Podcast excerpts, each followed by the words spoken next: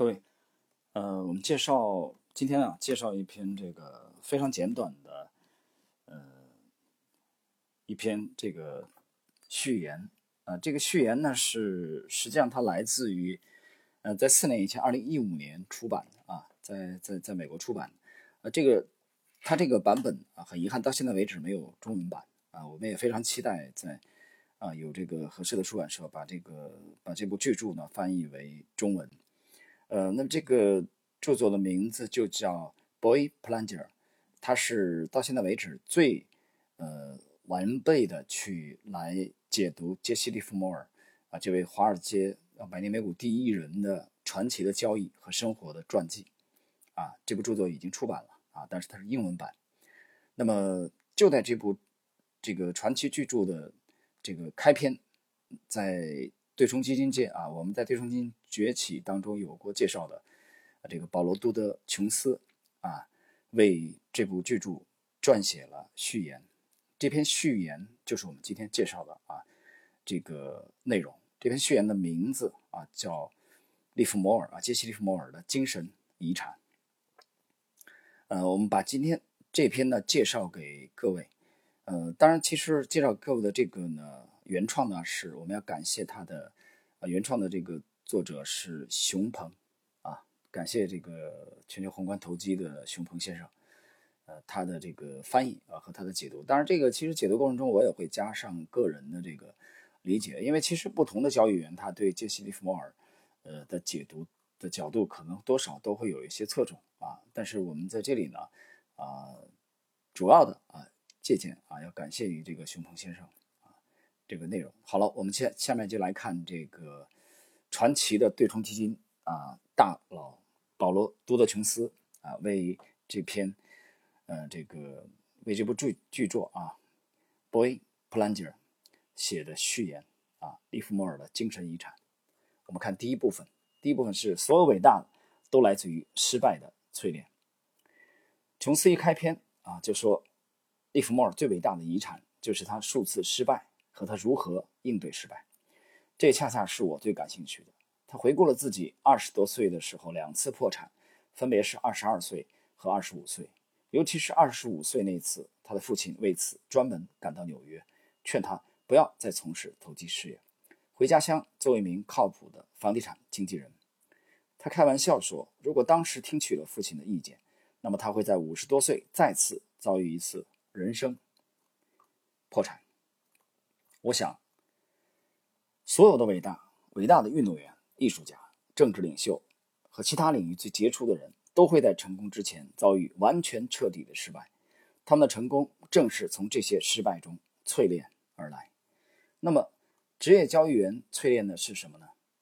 每个交易员都会在自己的职业生涯中经历一次或者数次非常啊难挨的时期和内心煎熬。第一种也是最常见的一种困境是，在历经一连串毁灭性的失败和极度的内心痛苦后，交易员会失去勇气，深刻怀疑自己是否还能再做赚钱的交易。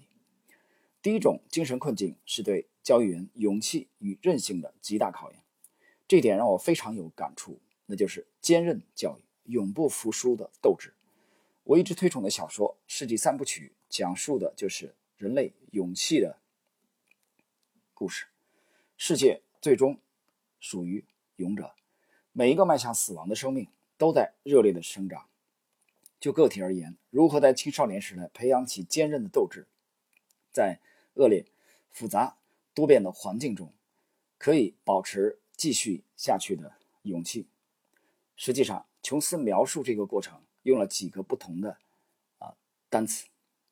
啊，第一个单词啊是。stamina，经受这个考验啊，这 stamina 指的就是耐心啊，耐心。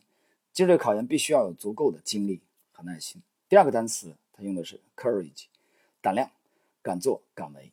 第三个单词啊，它用的是 guts，内心里边强大的力量，不为他人的看法和眼光。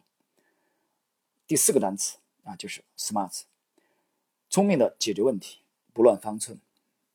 那么，琼斯对这个过程的描述是深深符合每一个历经起伏交易员的心境的。曾经有一个跟我熟识的宏观交易员，在短期遭遇巨大损失后，凌晨两点关掉计算机啊，因为他交易的是外盘的啊，主要是美国美国的这个这个品品种，在自家宽敞的阳台默默抽烟，一直到天明。因为那天他同时犯了两个错误。我想说的是，类似这样的案例啊，比比皆是，各自表现的方式不同，但是内心的痛苦，我们都是感同身受的。琼斯说：“我根本不信任没有爆仓过的交易员，这一点也深得我心。不历经炼狱般的痛苦，无法完成风控体系的最终建立。当然，这一点在中国更难。美国文化相对可以坦然接受失败。”而中国文化对失败的容忍度很低，这里我岔开解释一下啊，这点作者的这个徐鹏先生的这个点评啊，我基本认同。呃，中国文化，我们那个文化里边就就就就是胜者为王，败者为寇，很简单。而且这个冠军啊捧上天啊，亚军就最好去死，不是吗？去看体育比赛，都是夺冠夺冠，只要第一名，第二名就不用活了，就这样的这个背景。那么谈到交易员的这种炼狱般的这种啊这种经历，我觉得其实每个行业的出类拔萃者其实都啊几乎经历过这样一个过程啊。我想，那么低迷啊，我举个例子啊，虽然这个这位啊不是这个传统的交易行业啊，就是粟裕将军啊，粟裕大将，大将的第一名，其实应该评元帅的。他在孟良崮战役之后啊，就经历过一个啊这个低潮期。经历过低潮，期在淮海战役这个开始之前啊，经历过这种低潮期，也打败仗啊，也不开胡，怎么弄都弄不好，非常的这个痛苦困惑。还有影响粟裕的这个后来的这作战风格的有一个经典的事件，就是当年呢啊，这个跟随这个啊熊怀洲和方志敏的那个经历啊，他们的这个军团在孤军啊突进，后来啊几乎是全军覆没的这个经历。啊，让粟裕对风险啊，如果我把粟裕将军比喻为一位传奇的这个对冲基金交易员的话，那么那次的惨败，应该是红十军团吧的惨败。呃，方志敏被俘，后来这个就义啊，呃，虽然有这个宋希濂这种啊，呃，他的学生啊去劝降，但是方志敏毅然决然的啊选择这个就义，这个选择。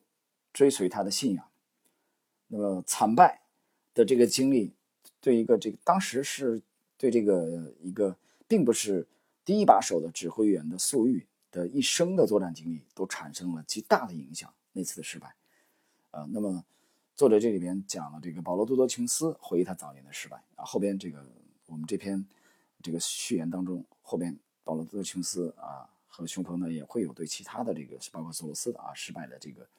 解读，所以没有爆过仓的人啊，他不知道啊，他没有经历过这个天堂到地狱的这种感觉的人，他对风控啊不会有这个切肤一般的痛彻心扉的感觉。好了，我们继续。利弗莫尔在一九零九到一九一五年之间有一个长达六年的低谷期，经历了棉花交易大败。我解释一下啊，这里边就是他结识了这个棉花大王帕西托马斯，听信了他的消息啊。至少赔了三百万，当时几乎全部身家没有了，啊，巨亏。然后朋友背叛，第一次婚事实婚姻离婚啊，他与他的这个第一位夫人分居啊，但还没办离婚手续。然后背负了巨债，完全不知道该怎么交易赚钱，被媒体诽谤，被小债主追债，直到一九一五年不堪重负，第一次宣布正式破产。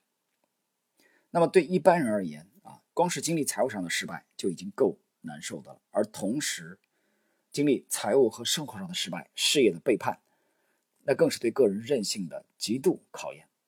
那年他三十八岁，关键是在这种举步维艰的情况下，他还要坚持不断的反思自己的交易体系，不断的重新回到交易，证明自己。这是无数次跌倒，无数次爬起。实际上，这一点才是我们学习杰西·利弗莫尔最重要的一点。琼斯将利弗莫尔的精神遗产归结到这种坚韧不拔的精神，我是完全认可的。啊，那么这一点其实读到这里啊，我也觉得非常的赞同，完全认可。没有这种坚韧不拔的精神啊，很难把这条职业投机的道路啊进行到底，因为这个中途太多的人选择了放弃，太多的人被淘汰，啊，这条路的确是太崎岖难走。那么，无论是你的朋友、你的家人，那么谁可以坦然的面对账户上的持续的亏损呢？持续的迷茫，找不到方向了？所以你不能怪别人啊，你只能怪自己。我们这个东方的文化啊，尤其如此。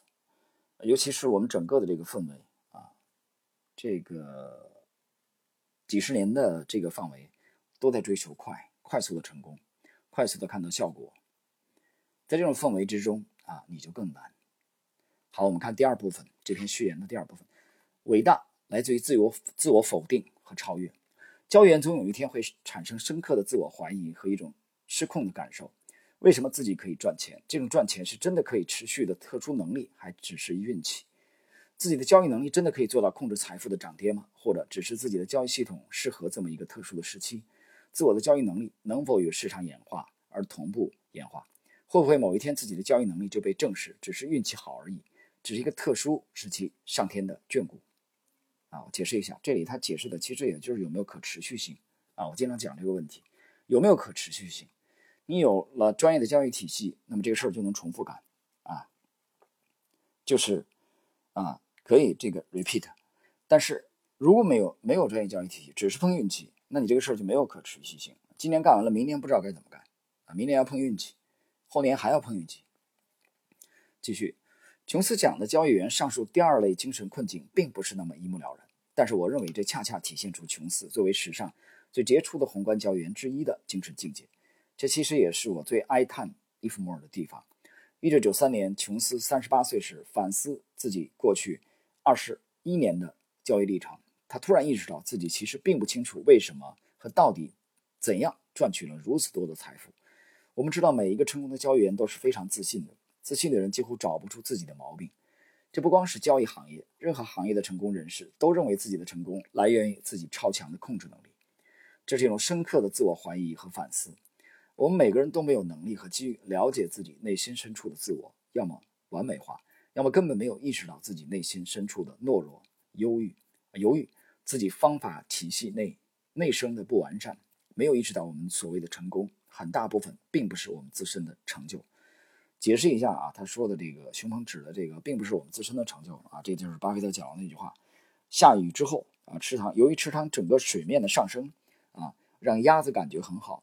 啊，鸭子觉得自己的海拔提升了，啊，然后环顾宇内啊，拔剑，嗯，茫然，觉得很牛逼啊，孤独求败，其实根本不是你的能力，作为一只鸭子的能力，不是你的能力，是池塘整个水面上升导致你的海拔提高了，所以脑子清楚一点，那就是碰巧你把自己放在了那个牛市里边，啊，碰巧那么赚了钱而已，其实就这么点事儿。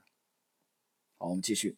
这种深刻怀疑让琼斯在1993年不得不接受长时间的心理治疗。实际上，索罗斯在1981年也有类似经历，在量子基金遭遇一些受挫，合伙人离职，婚姻结束后，陷入了一段精神上的自我否定时期。具体就琼斯而言，1993年是他交易非常困难的一年。这一年，他之前的长胜策略突然遭遇了失败，无论如何努力都无法取得进展，就像被。束缚住、无能为力的感觉，我想这种感觉对很多交易员都非常熟悉。之前建立的信心体系和心态，突然之间遭遇了巨大的挑战，从而对自己产生根本的怀疑。琼斯走出这一段困境，是在其他交易员的帮助之下，认真分析了自己交易过程中的一些固有特征，发现这些习以为常的特征是自己最近表现不佳的根源，而这些根源竟然是自己啊过去十七年未曾。意识到的。那么这段对我感触良深。交易行业是一个非常啊依赖自我探索的行业。那么我能深刻体会到个人能力、毅力和勇气的极限。如果在必要的时候有外力可以帮助一下迷失中的交易员，会是多么大的福分。这一点无疑，琼斯是幸运的，而利弗莫尔是悲剧的。为什么？琼斯有交易员在帮他，但是利弗莫尔。没有名师来指点，所以琼斯走过人生这一段后，开设了交易员训练营。他帮助更多的交易员完成自我发现和修正的过程。啊，这一点其实我之前讲过类似的例子啊。我们听说过一句俗语啊，“千里马常有，而伯乐不常有。”所以在人生关键的这个几个路口啊，有高手点拨和没有高手点拨，那可能对你的影响啊，对你命运的这种转折，都是一个巨大的呃促进。好，我们继续。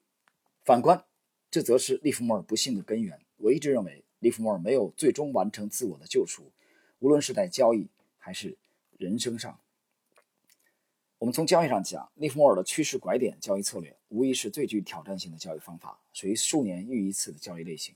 但是，痴迷于交易的他，在1929年以后不断重复犯自己告诫后人的错误，用庞大的仓位。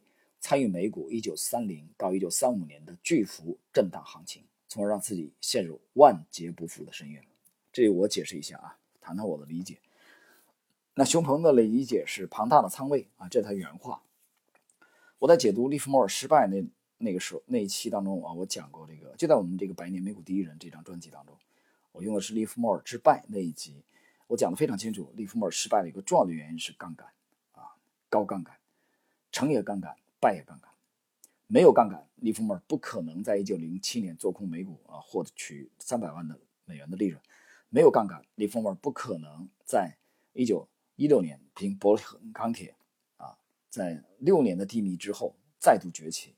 只有五百股的额度啊，这个融资额度用还是用了杠杆。没有杠杆，利弗莫尔不可能在一九二九年啊放空美股，在短短不到十天之内啊，赢取了。一亿美元的利润，这都要感谢杠杆，但同时，也是由于杠杆。那么，在一九三零到一九三五年的巨幅震荡行情当中，利弗莫尔这个损失了他相当可以说大部分的财富啊，从而让自己陷入万劫不复的深渊。所以这个时候，利弗莫尔作为一名战士，他就是一个只知进不知退的啊，所以我当时非常感慨和遗憾啊。在探讨利弗莫尔失败，怎么样去警醒我们这些后辈、这些后人啊，职业交易的人说，我们要意识到这个功成身退的重要性。所以我经常想啊，做交易的人啊，能不能去多读一读《范蠡传》啊？你看这个杜牧的这个诗当中啊，“参差参差烟树五湖东”啊，泛舟啊，泛舟这个五湖东，你到现在这个这个，嗯，这个。江苏啊，这边还是有这个这个有一个叫蠡湖嘛。我看那天我看 A 股有一个股股份啊，我一看哎离湖，我马上想到这个跟范蠡有关系，一直看果然有关系。范蠡看清楚了这个勾践的真面目，只能共患难，不能啊这个共安乐，只能同患难。那么怎么办？带走了美人西施啊，在高位了结了头寸。高位卖掉了啊，他做多，等于说这个勾践的这个仓位。这个时候有一个有一个这个傻嘚儿傻鸟文仲啊，文仲还在迷恋啊体制内这个位置啊，对勾践没有看清楚勾践，文仲还要继续做多，而范蠡呢飘然而去，虽千万人吾往矣，带走了西施，然后呢经商去了。不但得了善终，逍遥人生，这是一个典型的、非常出色的做空的，呃，经典的案例。那么范蠡也是一个功成身退的经典的案例。这是第一个，在我这个年轻时候读史的时候一个感慨。第二个感慨就是郭子仪、郭汾阳。郭汾阳至少经历了四朝的皇帝，唐朝，啊，分别是这个玄宗，啊，这个，呃，玄宗后边的这个。这三位皇帝，但是郭子仪那么高的战功，居然能全身而退，居然可以全身而退啊！那么多的这个盯梢的宫里人，这个皇帝派了那么多盯梢的人，郭子仪听说以后，直接让仆人把家里大门全部打开，来吧，随便看，老子没有秘密，我对朝廷是忠心的。最经典的是这个，呃，宦官于朝恩。啊，在郭子仪领兵打仗的时候，平叛，那么把他祖坟都给掘了，奇耻大辱。郭子仪忍耐到什么程度，坚韧到什么程度啊？面圣的时候，皇帝说啊，你这不好意思啊，你这玩意儿你的前线领兵打仗，你看我连这你的祖坟都没看好。郭子仪怎么讲？郭子仪讲说，这个臣领兵打仗啊，在外难免会有这一些风言风语啊，这还是我做人啊不够完美。这种胸怀，让这种境界，让郭子仪得了善终，也成为一个高位啊了结获利，这个而且责备后后人的一个经典的案例，在中国的这个。几千年的这个啊文明史当中啊，郭子仪是一个非常经典的案例，功高震主而得善终的。第三位，那就是曾国藩。我不知道郭子仪是不是曾国藩的偶像，但我相信他肯定研究过郭汾阳、郭子仪。曾国藩在一八六四年打下南京之后啊，在那么多的这个。权臣，尤其他他的九弟啊，曾国荃为首的这些啊谋臣啊武将的这个几次的劝进，包括王凯运啊一代帝师王凯运亲自的游说，曾国藩都坚定的不为所动。而且这个时候，曾国藩不但不为所动，他最清楚清廷最担心的就是他麾下的百万虎狼之师的湘军。当时的八旗早就已经不堪一击了，剿灭太平天国主要靠的就是湘军。那慈禧和清廷在北京皇已经睡不着觉了，他们最担心的就是曾国藩的湘军，因为太平天国已经被剿灭。那么曾国藩主动的上奏折，要求裁撤湘军，以雷霆万钧之势，短短的两年不到，从百万湘军裁撤到了啊两万以下，这是什么样的气度？这是什么样的境界？那么也由此。曾国荃在南京啊一代帝都搜罗的那些金银财宝啊，无数的财宝，清廷也不予追究。而且曾国藩把这个军权移交给了他的学生李鸿章，淮军从湘军转到了淮军。曾国藩本人啊和他的后人啊也得了善终，这是一个又是一个经典的啊知进退，小兴衰。啊，如果作为超级顶级交易员的话，我觉得这三位范蠡、郭子仪、曾国藩都堪称典范。所以这点来说，杰西·利弗莫尔非常非常遗憾。利弗莫尔的战功啊，丝毫不逊色于以上的任何一位，但是就是最终防守啊，这个退这笔减法他没有做好，所以一九四零年。的十一月份啊，开枪自杀，这个悲剧的命运啊，令人唏嘘不已。好，我们看这这篇的最后的结尾部分。从生活上讲，利弗莫尔没有完成人生目标的跃迁。索罗斯在遭遇困境后，开始将自己关注的重心扩大到东欧和其他共产主义国家的个人命运。琼斯的创办了罗宾逊基金和交易员训练营，帮助聋哑儿童及其他交易员。而最有利条件的利弗莫尔。历史原本赋予了他可以改变许多历史进程的机会，比如在一九三零年代将行为金融学引入大学金融研究教育，但是被他过于狭隘的人生观和世界观白白浪费掉。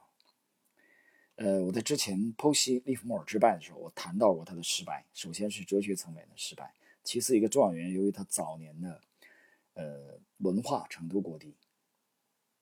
啊这里边，熊鹏先生谈到是他狭隘的世界观和人生观。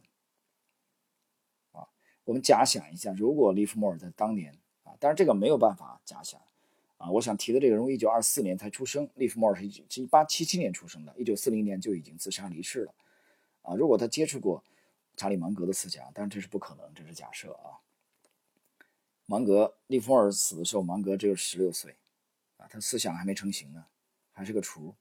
但是芒格有先辈啊，芒格的思想不是天上掉下来，芒格的思想来源于这个本杰明·富兰克林，啊，来源于这个古希腊的西塞罗，这些这些智者。那么，但是他有机会接触东方的啊，比如老庄的哲学啊，我们潇洒妄扬自私的庄子啊，和这个老子、李丹的这些思想的话，那么或许利弗莫尔。的后半生啊，可能会是另外一条人生的道路。